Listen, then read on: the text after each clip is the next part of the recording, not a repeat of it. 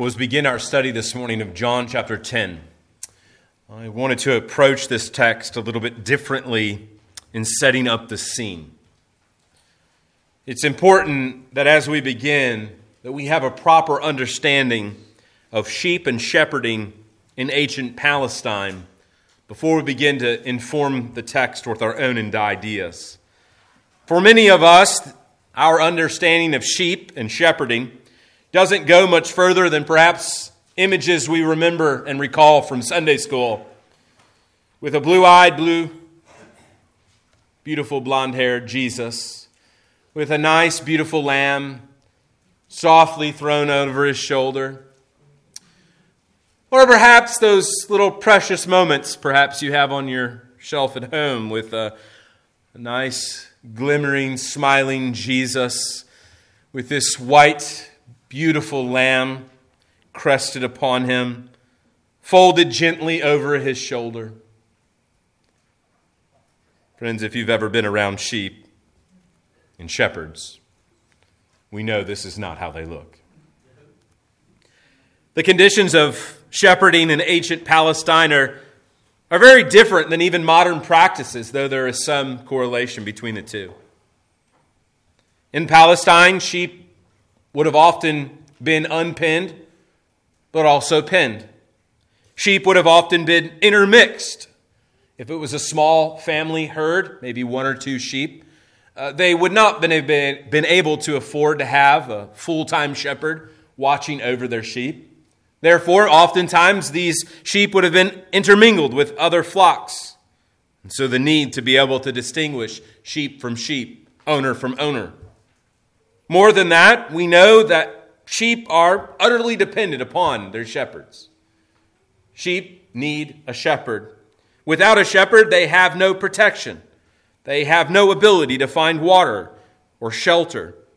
Shepherds also tend injuries to sheep. Just as any animal, they can't fix a broken leg or mend any scars. In fact, sheep would not survive long without a shepherd. Sheep are entirely dependent creatures. They are also exceptionally unintelligent. So often, when we use this language and imagery in the Bible, we are confronted with this idea that we are sheep. And, and we love the idea. We think, oh, yes, we are Jesus' sheep, and, and he is our shepherd. Friends, these imagery is not meant to be a compliment often. Sheep are prone to wander, prone and unable often to find their way even back to a sheepfold that is right before their eyes. More than that, sheep are very filthy animals. They are unclean. They, they are dirty animals. This is, this is why in ancient Palestine, shepherds were regarded as unclean and not welcome in the temple courts. More than that, the work of a shepherd is a painstaking job that requires great skill. It was the task of a shepherd to lead sheep from nighttime protection to paths of grazing and watering. After morning grazing and watering, sheep typically lie down for several hours, returning at night to the sheepfold, where the shepherd would attend the fevered and the damaged sheep. Shepherds were providers, they were guiders, they were protectors, and constant companions to sheep. When a first century Jew heard images like, You are sheep, and I am a shepherd, he would conjure in their minds what they knew so well as they walked through town. Eastern shepherds can divide flocks often, even today that have mingled over time just by calling their sheep by name. But more than just the everyday historical context in which this passage finds, there's rich Old Testament passages like the one that you heard from Ezekiel 34 and, and culminating in Ezekiel 37, where God says that his people are sheep in his flock and that he is their shepherd. In Ezekiel 34, God condemned the religious leaders, judged them for their lack of care. They were under shepherds. They were to care for God's people, but they had only cared for themselves. They were using the sheep to make themselves fat and the sheep lean. And God, through the prophet Ezekiel, prophesied a time when God would, would gather his sheep that had been scattered all over the world and, and where he would bring them under one unified sheep. In Ezekiel 37, we all know Ezekiel 36, right? The valley of dry bones, where God told the prophet to speak to a valley and, and amass a, a massive army. Well, you know what follows? Well, Ezekiel 37, that per, where the prophet prophesied the Holy Spirit would come and, and bring new birth. And we've already dealt with that in, in John chapter 3, but, but chapter 37 goes on and, and talks about how there would be a, unif- a reunification of Israel, where the northern tribes and the southern tribes would be reunited under one new leader. God prophesied through Ezekiel that he, God, through this future shepherd, through this future king, this Davidic king, would lead God's people unified into good pasture, into good land where they would be supplied and have. It was a future era of God's redemptive plan. And it's with this in mind that John lays before us Jesus' teaching in John chapter 10. So, so, with that in your mind, just thinking through some of the themes you heard in, in Ezekiel 34, I invite you to turn now to John chapter 10. John chapter 10 is a very long chapter, 42 verses. Hmm, Lord willing, we'll get through most of them today.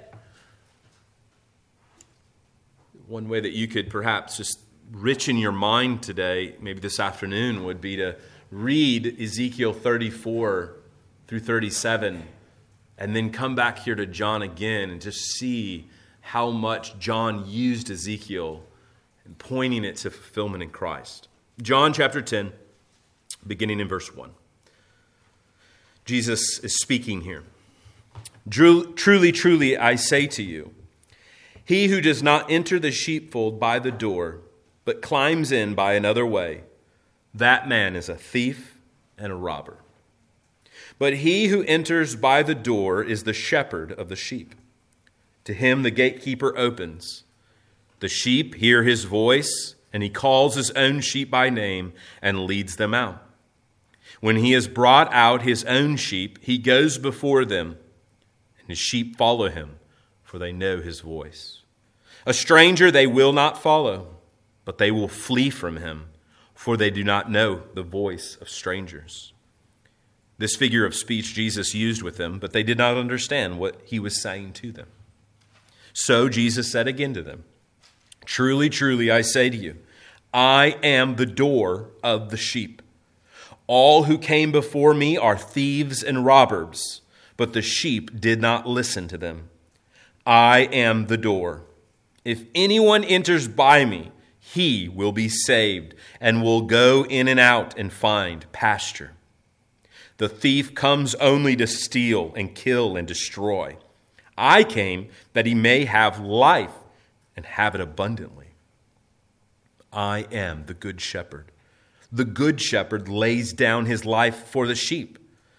He who is a hired hand and not a shepherd, who does not own the sheep, sees the wolf coming and leaves the sheep and flees and the wolf snatches them and scatters them. He flees because he is a hired hand and cares nothing for the sheep. I am the good shepherd. I know my own, and my own know me. Just as the Father knows me, I know the Father, and I know the Father, and I lay down my life for the sheep. And I have other sheep that are not of this fold. I must bring them in also and they will listen to my voice. So there will be one flock and one shepherd. For this reason, the Father loves me, because I laid down my life that I may take it up again. No one takes it from me, but I lay it down of my own accord. I have authority to lay it down, and I have authority to take it up again. This charge I have received from my Father. There was again a division among the Jews because of these words. Many of them said, He has a demon and is insane. Why listen to him? Others said, These are not the words of one who is oppressed by a demon. Can a demon open the eyes of the blind? We'll stop our reading there, continue in a moment.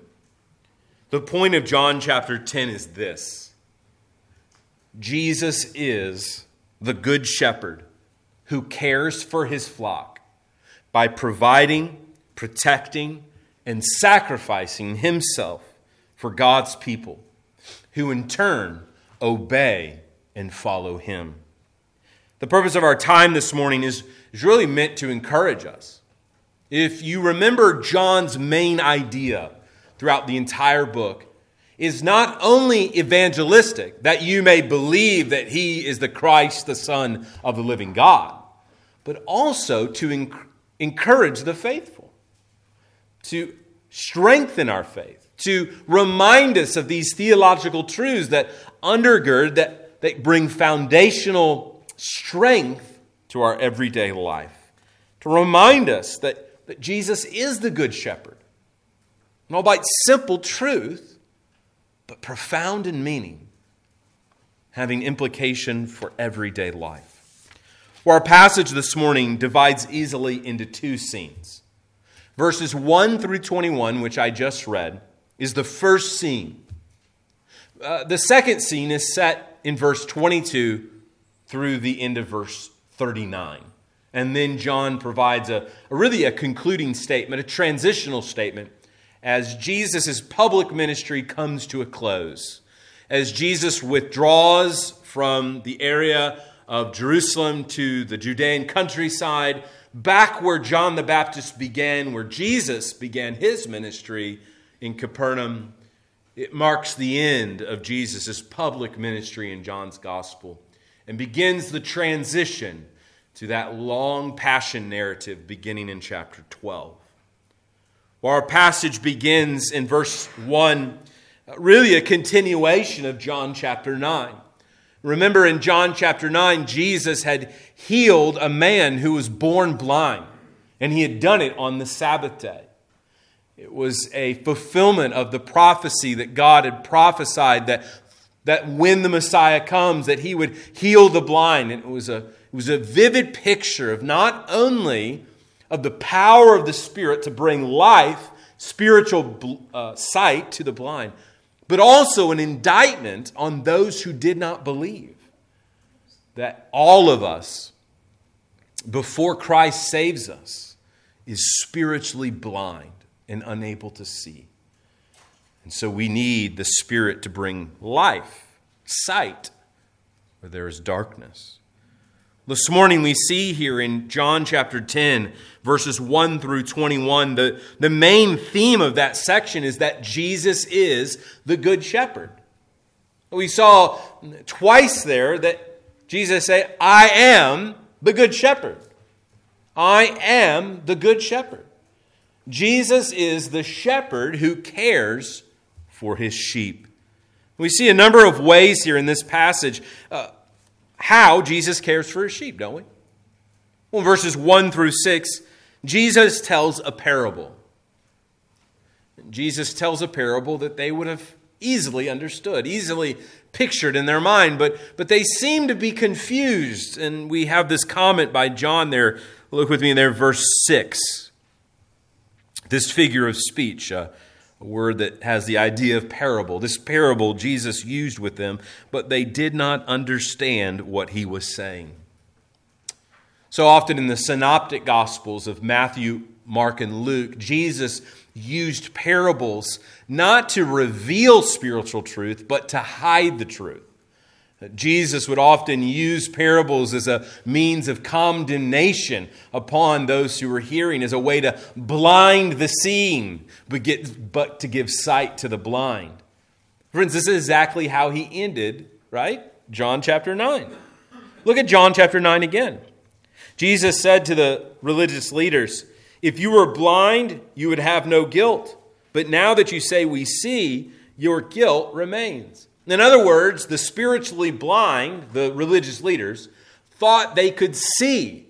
They thought they could understand spiritual truth. And so Jesus uh, gives this parable as a means of sort of condemnation against them. As you'll see, the, the rest of the narrative, all the way through John chapter 10, is mainly a condemnation of the religious leaders. In other words, he is saying, Ezekiel 34, that judgment upon the religious leaders is applied to you. It's really about you. And you are not a part of my sheep.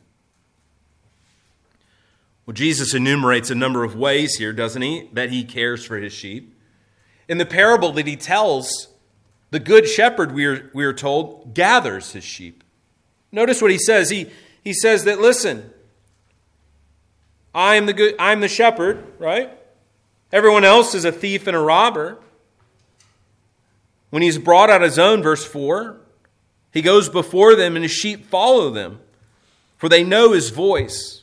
A stranger they will not follow, but they flee for him, for they do not know the voice of strangers. Jesus gathers his sheep, just as Ezekiel had prophesied. Remember, did you remember in Ezekiel 34, God promised that he would gather his sheep from all over the face of the earth. Now, in the immediate context of Ezekiel 34, that's in reference to the scattering of the nation of Israel as a result of their sin both in the Assyrian conquest and in the Babylonian conquest of the nation of Judah and respectively Israel. The nations of Israel and Judah were scattered across the globe because uh, they were taken captives and their, captive, their captors took them away from their land. And God promised that when the good shepherd came, when this future shepherd came, that God would gather and reunify his people again. And Jesus here is foretelling in this, this parable that he is the one who will gather God's people, gather his sheep. One of the roles that Jesus plays is to gather his sheep, and he's been gathering his sheep for 2,000 years. From all over the world, God has been, through Jesus, gathering his sheep. But not only does G- Jesus, the Good Shepherd, gather his sheep, we see in verses 7 through 10 that the good shepherd provides for his sheep. Notice what he says as he explains the parable. All who came before me are thieves and robbers, but the sheep, they didn't listen to him. All who came before me, he says, were thieves and robbers.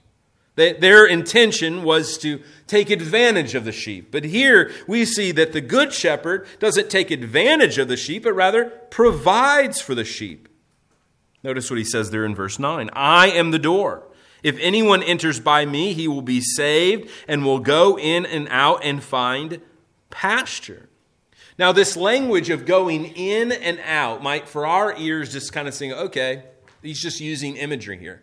But if you take that phrase, go in and out and find pasture, and you go back to Ezekiel chapter 34, God promised to the prophet Ezekiel in verse 14 of chapter 34 that they shall lie down in good grazing land and on rich pasture they shall feed on the mountains of Israel. What Ezekiel prophesied was a, a picture of the new heaven and new earth, the, this new kingdom that would come where God's people, his covenant people, would be gathered together. And, and he's speaking here of a new covenant community made up of, as we'll see in a moment, not merely of Jews, but of Gentiles. But the point here in verses 7 through 10 is that Jesus comes to give life where the enemy comes to give death. Look there at verse 10, that passage probably, perhaps you knew out of, out of all of these verses here in chapter 10. The thief comes only to steal, kill, and destroy. I came that they might have life and have it abundantly. Right? So if you, you tune on those prosperity preachers today, John 10 will probably come up. Guarantee you. What they're applying here, or, or, the application of this passage, is not an immediate reality, but rather a future expectation of the new heaven and new earth. And the point here is to contrast these religious leaders with who Jesus is. You see, they came only to steal, kill, and destroy. They came to give death, but what he came was to give life. See, what Jesus provides for his sheep is the life that we need. Reminiscent of Psalm 23, isn't it? That God is the, the shepherd who lay, lays me down in good pastures. Reminder that God provides for his sheep. But Jesus is not only a good shepherd that provides for his sheep, notice that he sacrifices for his sheep. Look with me in verses 11 through 13. Jesus said again, I am the good shepherd. The good shepherd lays down his life for the sheep. Now, as you think about this on the surface, you think, well, yeah, of course, Jesus, we understand you lay down your life. Jesus sacrificed. But, uh, but in a logical context of sheep and shepherding, if the shepherd lays down his life, that is, sacrifices himself, what good is that for the sheep? If the shepherd dies, what happens to the sheep? Well, they're vulnerable. They, they could be attacked. If the shepherd's gone, if he's dead. You see, Jesus here is, is filling one's mind with a richer picture of what he does on the cross. That, that what he does on the cross isn't doesn't put the sheep in a vulnerable place, a place of blessing. As he'll say in a moment, he, he lays down his life and he has the authority to pick his life back up again. That when Jesus sacrifices himself, he is in utter and total control. The good shepherd, he says, sacrifices for his sheep. Now, Jesus here contrasts himself with what he calls in verse 12 the hired hand. Uh, again, this is a sort of a, uh, not to keep flipping back and forth, but, but listen to Ezekiel 34 3. In God's condemnation of these so called shepherds in Israel, you eat the fat. You clothe yourselves with the wool. You slaughter the fat ones, but you do not feed the sheep. Jesus almost uses the sort of similar language. Look, you're a hired hand, you religious leaders. All you care about is yourself. You're just like your forefathers who cared only for themselves and, and not for God's sheep.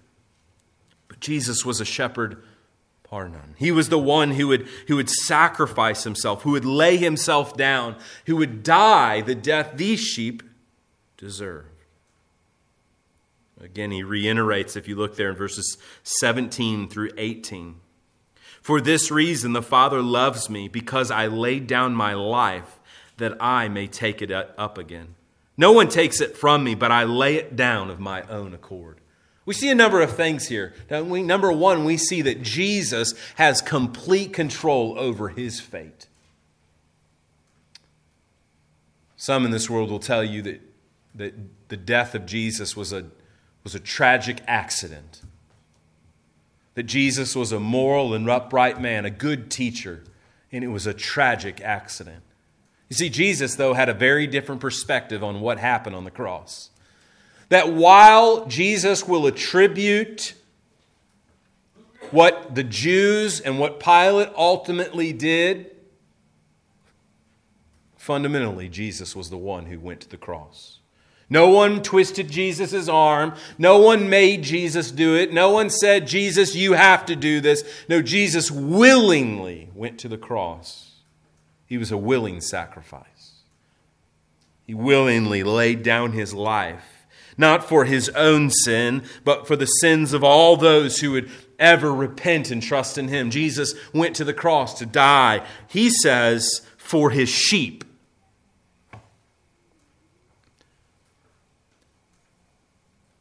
I believe John chapter 10, more than any other chapter in all the Bible, teaches particular redemption. Jesus Christ went to the cross for his sheep, not for the goats. Jesus Christ went to the cross as a vicarious death to die the death of all those who would turn and trust in him. This is what Jesus says, doesn't he? I lay down my life for who? My sheep. He doesn't say he lays down his life for all people, but for his sheep. Jesus dies for those whom are his.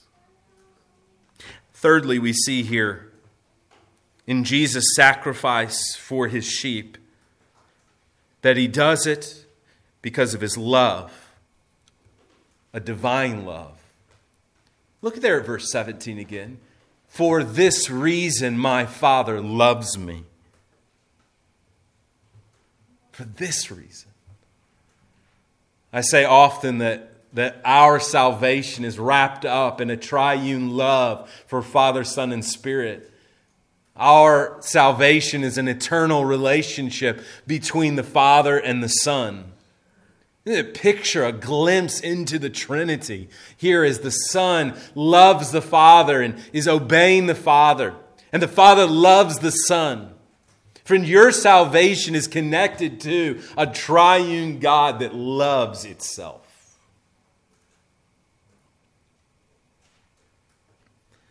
As Jesus will say later in John 15 13. Truly, truly, I say to you, whoever believes in me will also do the works that I do. Whatever you ask in the Father's name, this I do. Who would lay down their life but for a friend? Jesus lays down his life for his own. The good shepherd sacrifices for his sheep. But fourthly, here in this section, and we see that the good shepherd knows his sheep. Look with me again at verse 14. I am the good shepherd. Every time Jesus says that, he's about to say something new about the good shepherd, all right? He says, I am the good shepherd. I know my own, and my own know me. And to clarify what he means by I know my own and my known know me, look at verse 15. He says, Just as the Father knows me, and I know the Father, I lay down my life for the sheep. The good shepherd knows whose are his and whose aren't his. You remember all the way back at the beginning of John's gospel? John had this statement that he made. But Jesus, on his part, did not entrust himself to them because he knew all people. Jesus knew who his sheep were. He knew whose his were. He knows his sheep. And his sheep, he says, know him. There's a relationship, a, an eternal relationship, a preordained relationship, as we'll see, a predestined relationship between Jesus and his sheep. He says, I know them, and they know me. And the base of, the, of this is this knowledge that the Father and the Son have for one another, an intimate knowledge, a, an eternal knowledge. One would say that no one knows the Father and Son better than themselves. You know, we often pride ourselves that we know ourselves. I know me. I know me. Jesus often would say, You don't know yourself. I know you. I know every hair on your head. I know everything about you. I know you better than you know yourself. Friend, the world may never know your name. One of the things I love often to do is, is to either read or listen to biography or autobiographies of really great men and women. This this past week, listening to one of a really a great leader here in, in our world, someone who's gone all over the world and people know him by name. And I was reflecting on that truth of how so many people go through this world unknown. No one knows them outside perhaps their family or their little community. No one will ever know them. They'll never run a Fortune 500 company. Their name will never be on the, the nightly news. They'll, they'll never be known in this world. But, friend, think about this for a moment that the eternal Son of God, the creator of the cosmos, knows you. It's a simple truth. It is a simple truth. But don't let that wash over you this morning. God knows you. If you are his sheep this morning, he knows you. He knows you. He loves you so much. He, he knows you beyond your name. He knows you intimately. This is the good shepherd who lays down his life. But Jesus makes another statement here. He says that I have some sheep that are not a part of this fold, and I must bring them also in.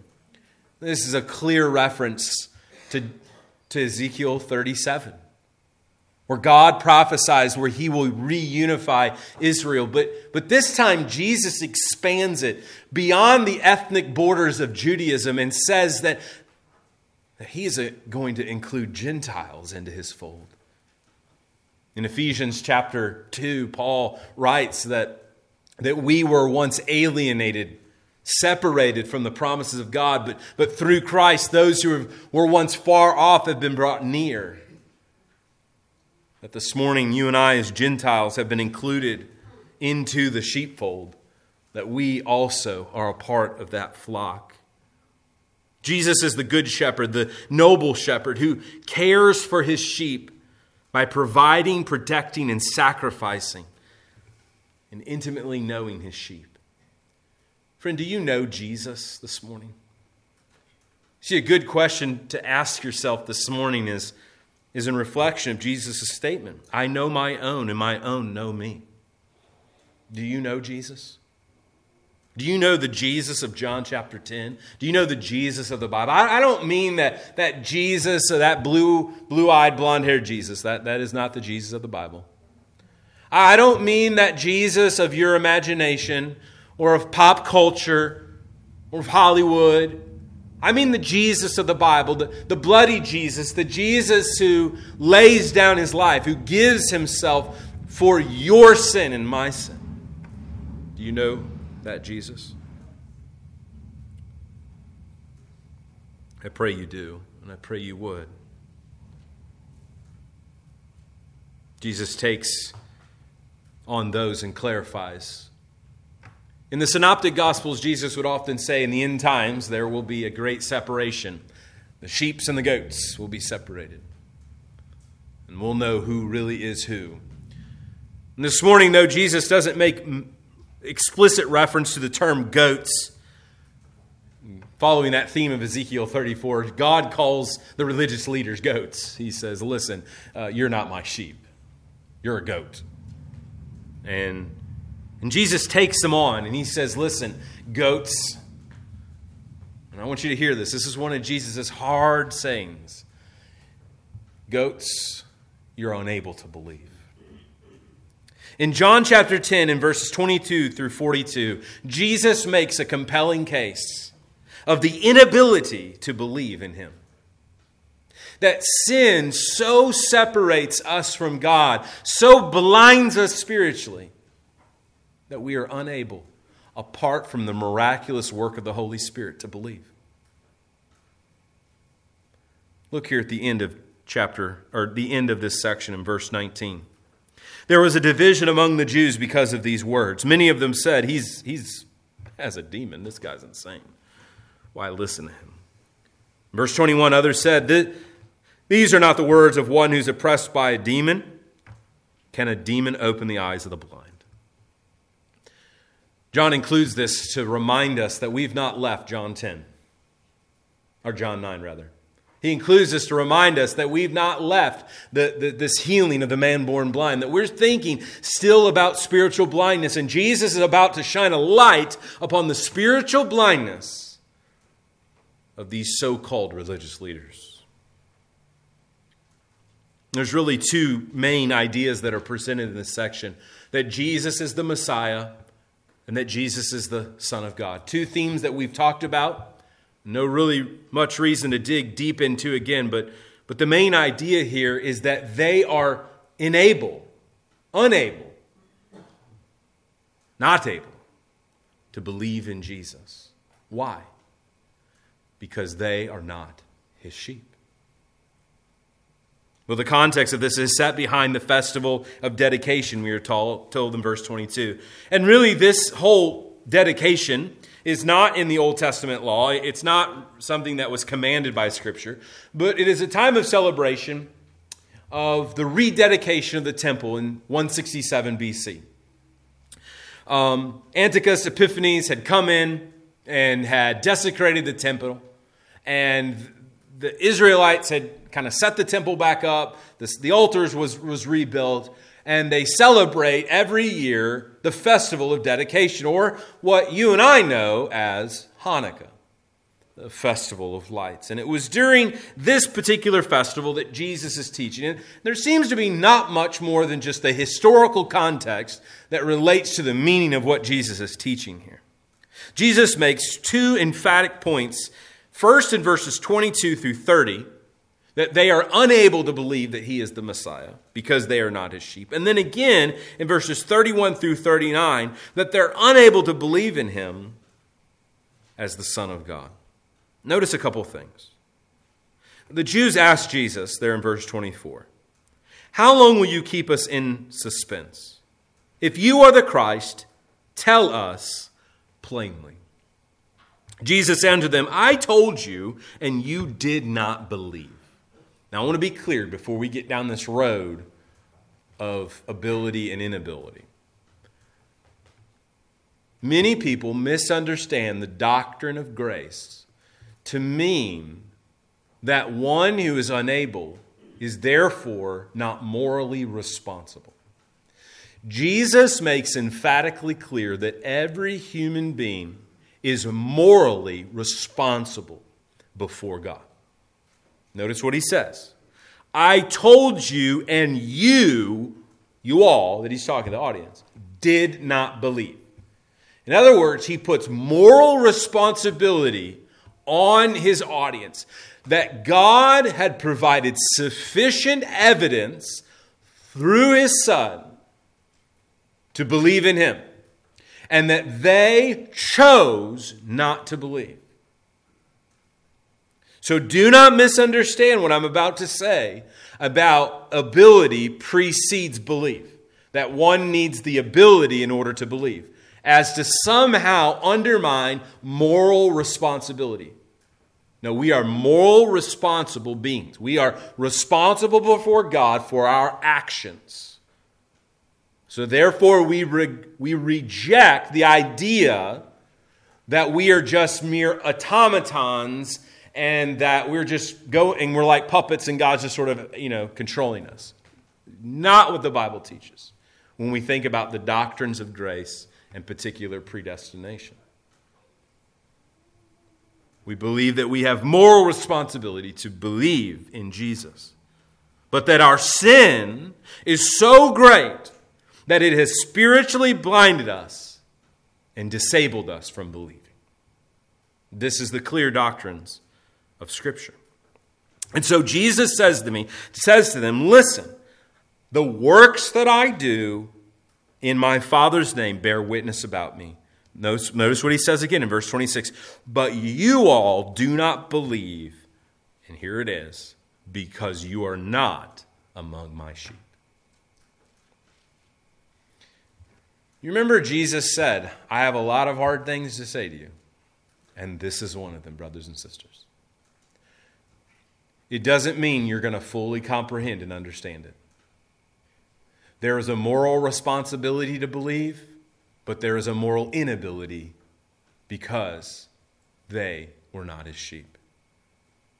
Notice here, verse 27, why Jesus knows they are not his sheep because my sheep, he says, hear my voice, and I know them, and they follow me. You see, it's those three ideas that make up a sheep of Jesus they hear, they know, and they follow. And I give them eternal life, and they will never perish, and no one will snatch them out of my hand. My Father who has given them to me is greater than all, and no one is able to snatch them out of the Father's hand. I and the Father are one. Before we get to the oneness here of the Father and the Son, we see a number of aspects of this doctrine of predestination. A doctrine that some have, for whatever reason, been afraid of, but it's a biblical doctrine. It, it's on the clear pages of Scripture. It's clearly, emphatically taught here by Jesus. All that the Father gives to me will come to me, he says in John chapter 6, in verse 37. And then again here in John chapter 10, in verse 28, or rather 29. My Father, who has given them, my sheep, to me. There is a divine destination that Jesus' sheep are on. That the Father has called a people unto himself through his Son, Jesus Christ. And that they are unable, these goats, to believe because they're not sheep. Only sheep hear his voice and believe in him. Brothers and sisters, this is not meant to confuse or discourage, but meant to comfort, M- meant to encourage us, M- meant to assure us. How are we to know what sheep are if we don't have characteristic of sheep? If we're just like, oh, all those who say they're sheep are sheep. Jesus never talked like that. Never, never did Jesus say, just call yourself a Christian and you're a Christian. No, Jesus gave some very clear identifiers of what a, of what a sheep or a Christian was. Did you see him? My sheep hear my voice. They respond with saving faith. They respond by repenting and believing in Jesus. And I know my sheep. Remember, Jesus taught in the Synoptic Gospels that there will be a group of folks that are going to turn up on Judgment Day. You'll be like, Jesus, we know you. We did all these awesome things in your name. We, we ran this world. We said, listen, we're followers of Jesus. And they turned up in heaven. What did Jesus say? I don't know you people.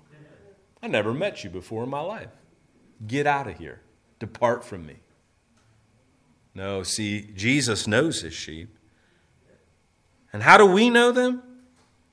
here's here it is, verse 27. They follow me. Friends, a Christian is a follower of Jesus. We all know that, right? We use those uh, words follow Jesus. Do you remember what Jesus said, what it looked like to follow him? He said to his disciples, Do you want to follow me? Simon Peter was like, Yeah, I want to follow you. And Jesus says, Then take up your cross, deny yourself, and follow me. You see, to follow Jesus means to die to yourself, to die to the way you are living your life.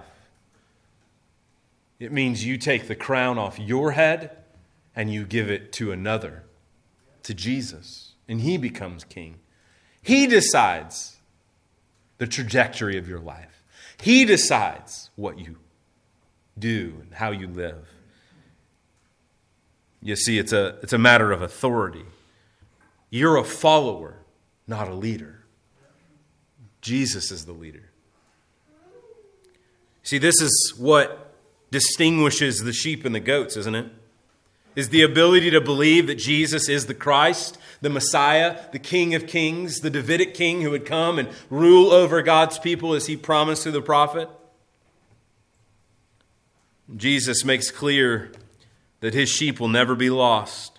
And that's meant to comfort us, brothers and sisters. You see, you see the doctrine of predestination is often a doctrine that's, uh, that's ran from and discouraged, but the perseverance of the saints, this doctrine of grace, the perseverance of the saints, is a doctrine that Christians historically have cherished, not been afraid of.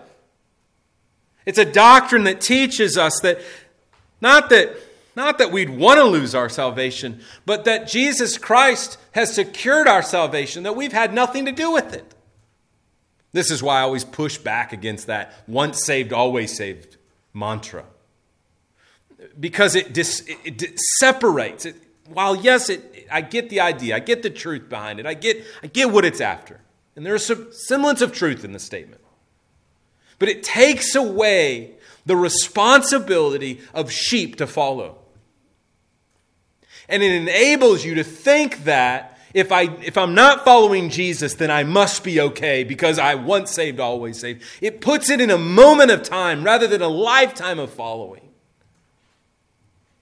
This is why Reformed Baptists have used the word perseverance of the saints. That true saints, true followers of Jesus, persevere to the end. How do we know if one's truly a Christian or not? They get to the end. That's it. We don't know otherwise. But the assurance, the hope we have that we will get to the end is not in ourselves, but look at verse 29, or rather the end of verse 28. That they will not perish and that no one will snatch them out of my hand. What kind of shepherd is Jesus? He's a, he's a shepherd that guards the sheep. He keeps them from being snatched away. As Paul will say in Romans chapter 8, neither height nor depth when all creation will separate us from the love of God in Christ.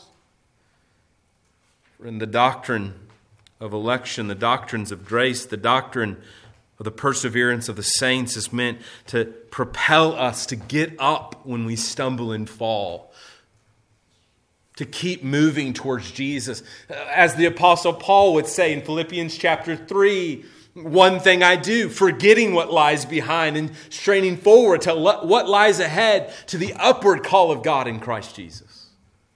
Christian, you're going to stumble. You're going to fall. You're going to fall into the pits. You're going to maybe crash and burn.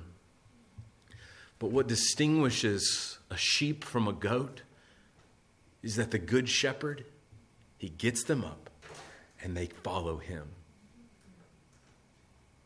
Secondly, in this section, we see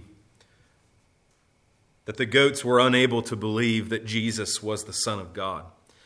Verses 31 through 39, Jesus seeks to convince them from the Old Testament scripture, and particularly quoting Psalm 82 and verse 6, to try to get them to understand that if God in the Old Testament called the people of Israel little g gods, why were they so frustrated when Jesus said that he was the Son of God? Now, now of course, Jesus doesn't mean by quoting Psalm 82 that he is a, a little g God, that he is just a God. Of course, he's taught in John and, and elsewhere that he's much more than that. He is the eternal Son of God, he is the El Shaddai, the God Almighty.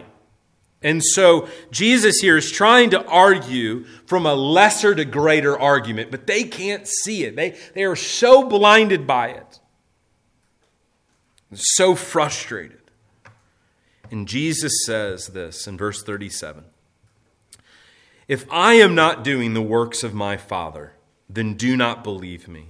But if I do them, even though you do not believe, believe the works that you may know and understand that the Father is in me and I am in the Father.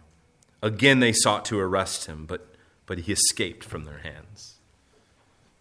Jesus says, Listen, if you're going to believe anything, at least believe the works. Look at the evidence. You know, you'll often hear, and I've often heard, people will say, Man, if I could just see Jesus then I would believe.